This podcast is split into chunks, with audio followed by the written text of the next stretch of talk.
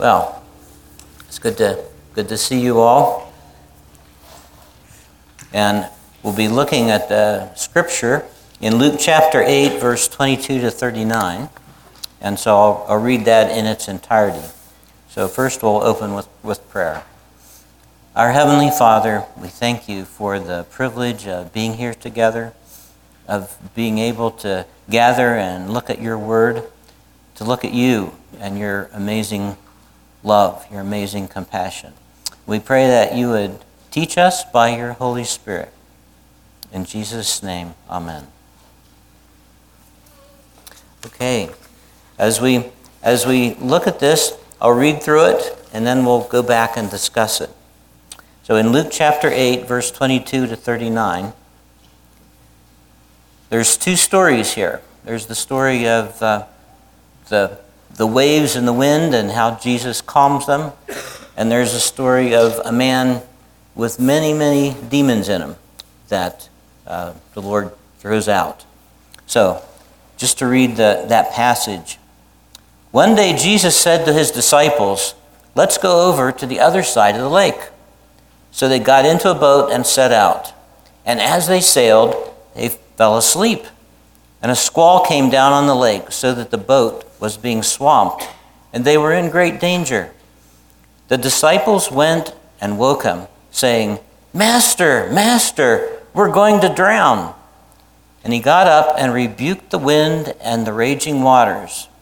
And the storm subsided, and all was calm. Where is your faith? He asked his disciples. In fear and amazement, they asked one another, Who is this? He commands even the winds and the water, and they obey him? They sailed to the region of the Gerasenes, which is across the lake from Galilee.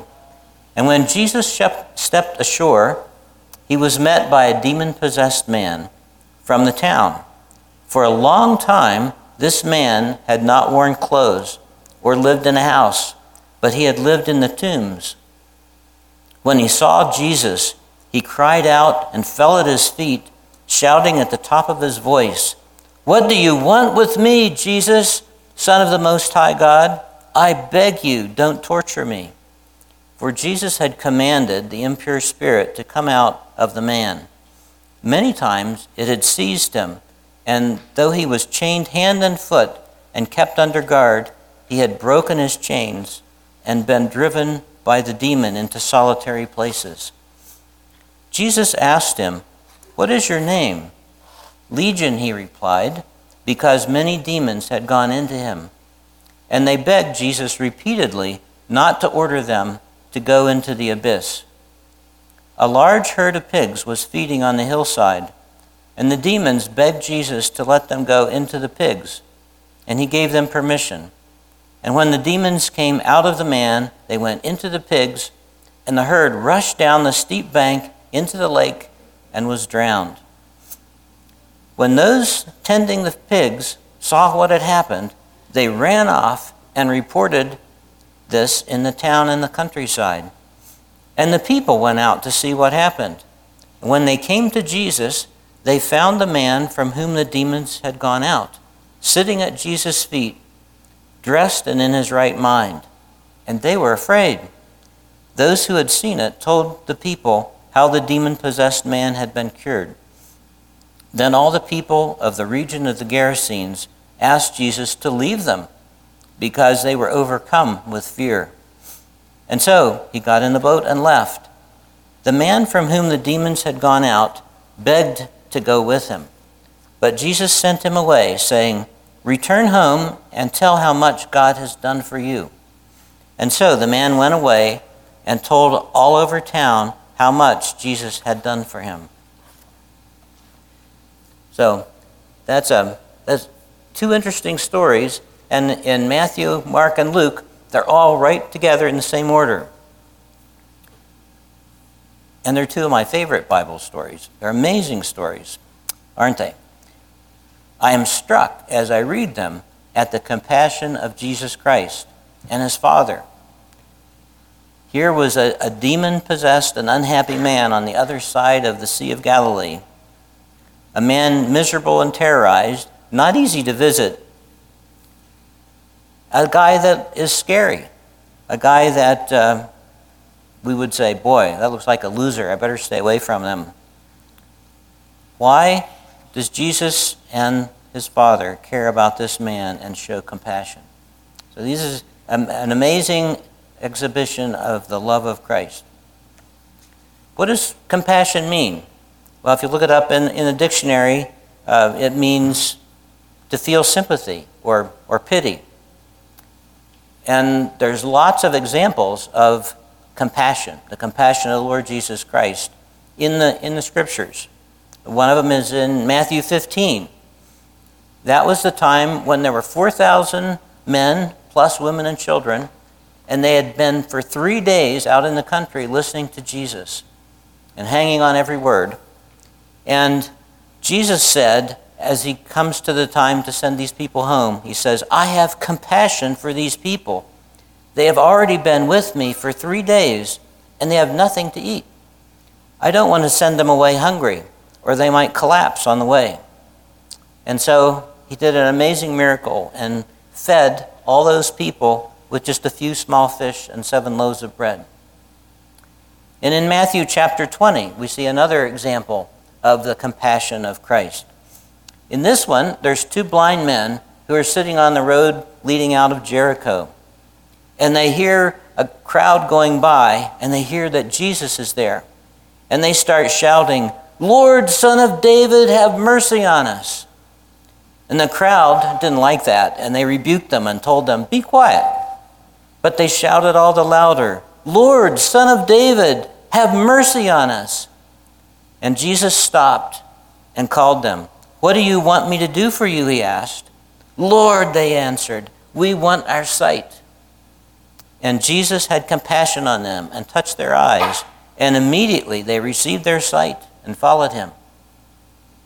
In the story we're looking at today, Luke 8, we see the compassion of Jesus Christ to visit this demon possessed man to cast out his demons and to transform his life.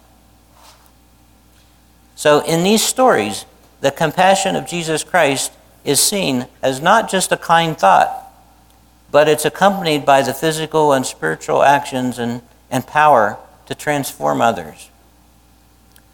When we look at Jesus, we see the Father. Jesus says, I and the Father are one. No one can snatch my sheep away from Jesus or the Father. This is good news. In John chapter 10 is where it comes from. My sheep listen to my voice. I know them, and they follow me. I give them eternal life, and they shall never perish. No one will snatch them out of my hand. My Father, who has given them to me, is greater than all and no one can snatch them out of my Father's hand. I and the Father are one. Another passage that tells us about the relationship between Jesus and his Father is John 14. Jesus is the way to the Father. So Philip says, Lord, show us the Father, and that will be enough for us.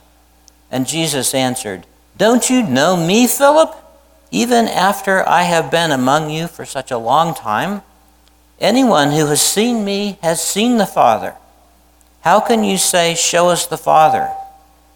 Don't you believe that I am in the Father, and the Father is in me? The words I say to you, I do not speak on my own authority. Rather, it is the Father living in me who is doing his work.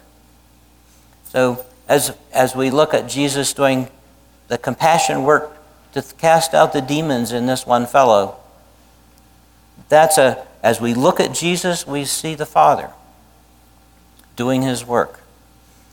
Another passage, John 17. Jesus has revealed the Father to those that the Father has given to Jesus. Jesus says, I have given you glory in finishing the work you gave me to do. And then in verse 3, now, this is eternal life, that they know you, the only true God, and Jesus Christ, whom you have sent. I have brought you glory on earth by finishing the work that you gave me to do. And now, Father, glorify me in your presence with the glory I had with you before the world began. I have revealed you to those whom you gave me out of the world. So, Jesus was the Christ or the Messiah, the anointed one. He knew that he was the Son of Man and he knew he was the Son of God. In Luke chapter 4, there's a prophecy that Jesus was familiar with about what was the Messiah supposed to do. And that's and we see that fulfilled in Jesus' actions and words. He was to show compassion to the poor and to the oppressed. He, Jesus, went to Nazareth, which was his hometown, where he'd been brought up. And on the Sabbath day, he went into the synagogue, as was his custom. And he stood up to read. That was to show respect for God's word. And the scroll of the prophet Isaiah was handed to him. And Jesus unrolled the scroll, and he found the place where it is written The Spirit of the Lord is on me to proclaim good news to the poor.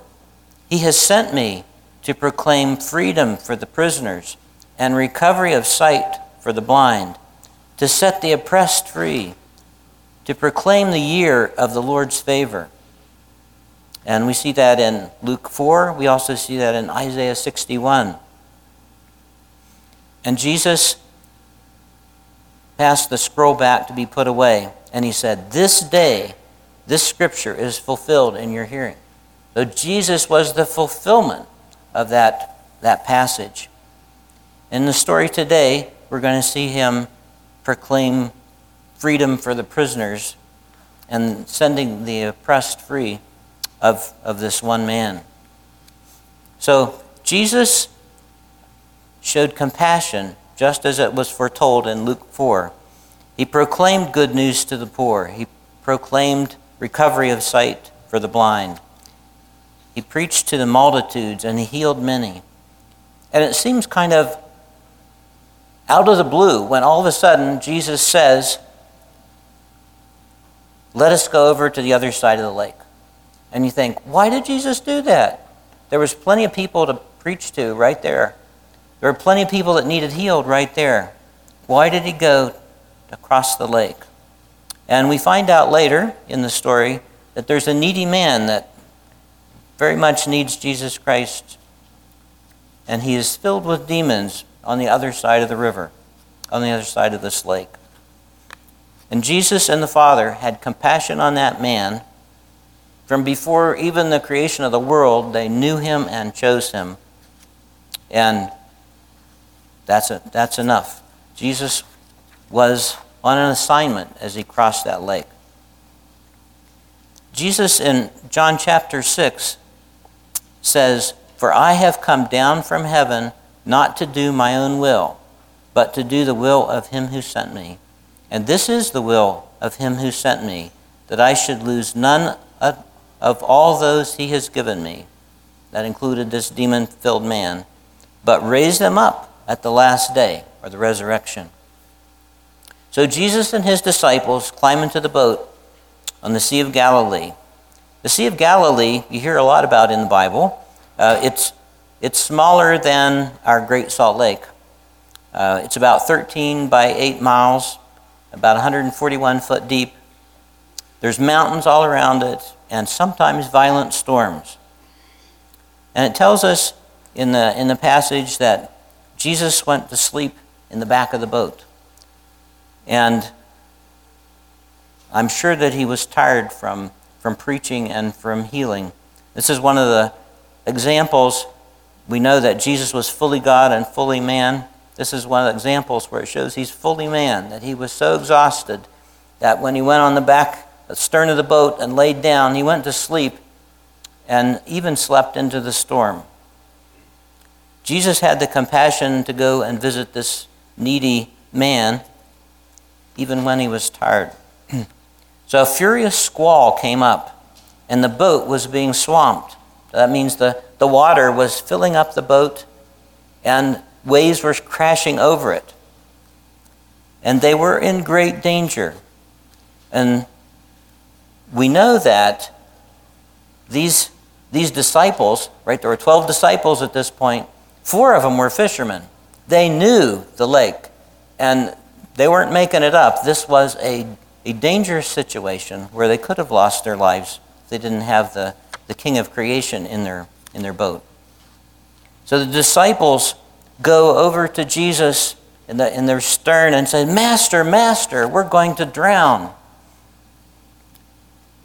And Jesus gets up, rebukes the wind and the raging waters, says, Quiet, be still. And the storm subsided and all was calm. Now, boy, can, can you imagine that? If, if you were, think of the storms that you've seen in your life. Um, can you imagine someone having the power to speak to the wind and to speak to the waves and be obeyed? And it tells us that the, the disciples were amazed. And Jesus says to his disciples, Where is your faith? With the Lord of creation here in your boat, why are you afraid? Well, the disciples, in fear and amazement, asked one another, Who is this? And you think, well, why did they say that? They'd already been with Jesus quite a while. And the reason is he commands even the winds and the water, and they obey him. Jesus is the Lord of creation. Uh, R.C. Sproul, in, in his commentary on Luke, says these disciples got a glimpse of the holy, got a glimpse of God's power and greatness, and they feared Jesus more than they feared the storm that this, this man is the Son of God that can command the water in this lake and the winds and stop them. So they were, they were amazed. They continued on to the region of the Gerasenes, which was near the Decapolis. Decapolis is, stands for 10 cities, and um, these, these were probably uh, Greek city states, and it was, a, it was an area of these 10 towns. And it was across the lake from Galilee. So Jesus steps ashore, and when he does, he's met by two men that are so violent no one could pass that way. Um, if you look and compare Matthew, Mark, and Luke, every one of, the, of those Gospels has this story. Matthew records two men, Mark and Luke record one demon possessed man. And so, uh, how, do, how do we reconcile those? One possibility is that the, the men that were, the man that was exceedingly violent, that that's the one that's described in Mark and Luke. And the other one um, was, was not so violent. And that's a Geneva Study Bible comment. So let's take a look at this demon possessed man who, who was very violent. He had not worn clothes or lived in a house for a long time. He lived in the tombs. Now, tombs such as that that Jesus was buried in at his crucifixion could provide some, some shelter. And it tells us that many times demons had seized this man. And though he was chained hand and foot and kept under guard, just with with his hands, he had, he had been able to break open his chains. Um, kind of a, a supernatural uh, and not a good one. He had been driven by the demon into, into solitary places. No one was strong enough to subdue him. Night and day among the tombs and in the hills, he would cry out and cut himself on stones. So this is, this is a picture of misery. This man is not happy to be a slave to the demons. And when he sees Jesus, he cries out and he falls at his feet, shouting at the top of his voice, What do you want with me, Jesus, Son of the Most High God? I beg you, don't torture me. And God the Father and Jesus Christ had compassion on this man, this violent, sad, and troubled man. Jesus asked him, What is your name? And the man said, Legion, because many demons had gone into him. A legion means a military unit of 3,000 to 6,000 men in the Roman army. So, how many demons exactly did this guy have? We don't know, but it was a whole bunch. Jesus commanded the impure spirit to come out of the man.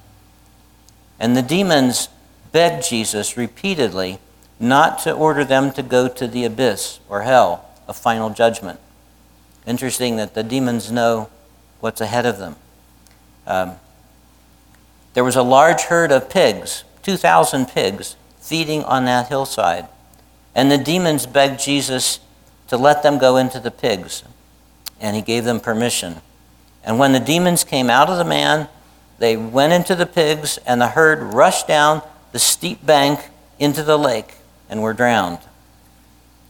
Now, when the people that were tending the pigs saw what happened, they ran off and reported this in the town and in the country. And the people went out to see what happened. And when they came to Jesus, they found the man from whom the demons had gone out. But he was changed. He was sitting at Jesus' feet. He was dressed and he was in his right mind. And those who had seen it happen, they told the people how the demon possessed man had been cured and how Jesus had cast out the demons. And then all the people of the region of the Gerasenes, and I know what you're going to say, you're going to say, they had a big party of celebration. No. They asked Jesus to leave. Leave right now. They were overcome with fear. They recognized maybe some of the holiness of God in Jesus Christ, but they didn't want anything to do with them. They wanted him out of their lives. The man from whom the demons had gone out, he begged to go with Jesus. But Jesus sent him away and said, Return home and tell how much God has done for you. And so the man went away and did tell all over the town how much Jesus had done for him. It's amazing. Look at the changes in this man. The new life changed, changed his life completely. From being possessed by countless demons, naked and violent, roaming the tombs, crying out and cutting himself at night, breaking chains over and over. Transformation from that to sitting at Jesus' feet, dressed and in his right mind, and begging to be allowed to go along with Jesus. So, amazing transformation. You know, in a similar way, God wants all of his children, including us, to live a new life. In 2 Corinthians 5, we have this, these verses, 14 and 15. And he, Christ, he died for all that those who live should no longer live for themselves, but for him who died for them and was raised again. So Jesus got into the boat and left. But the man that Jesus had sent to go back and to preach in those towns of the Decapolis, he went and he, he obeyed Jesus and he went to work, telling them what God had done for him. And we learn that there was probably good fruit from his testimony of this freed man. It tells us later in the book of Matthew, chapter 4, that large crowds came from the Decapolis and other cities to follow Jesus. And in Mark 7, it tells us that Jesus was asked to heal a deaf and mute person in Decapolis, which he did. So, in summary, as we, as we look at this, this story that shows us the compassion of Jesus Christ and the compassion of the Father. Once again, in, in John chapter 6, Jesus said, For I have come down from heaven not to do my own will, but the will of him who sent me. So when Jesus ministered to that uh, demoniac man, the man that had the demons in him, that was the will of God, the will of the Father. And this is the will of him who sent me, that I lose none, including this poor man that had been filled with demons. All those he has given me, I'll raise them up at the last day, the day of Christ's resurrection, for the day of the people of Christ's resurrection. Jesus Christ, in this Luke 8 story, shows compassion in journeying to visit the demon possessed man. And he cast the demons out of that possessed man, and the man's life was forever changed. I'm amazed at the compassion that Jesus and his Father had for that violent, demon possessed man. Jesus sent the new transformed man back to his home to tell how much God had done for him. So, that ends a, a, brief review of those two Bible stories. But I hope that you find some encouragements for this new year as you look at the compassion of Christ. We'll close in prayer. Heavenly Father, we thank you for your amazing love and mercy. Uh, we thank you for what you've poured out on us through Jesus Christ. And we're thankful for uh, these stories that remind us of your love. And as we come into this new year, um, we thank you for providing that. And we pray that you would help us to glorify you and glorify our Father in heaven as well. In Jesus' name, amen.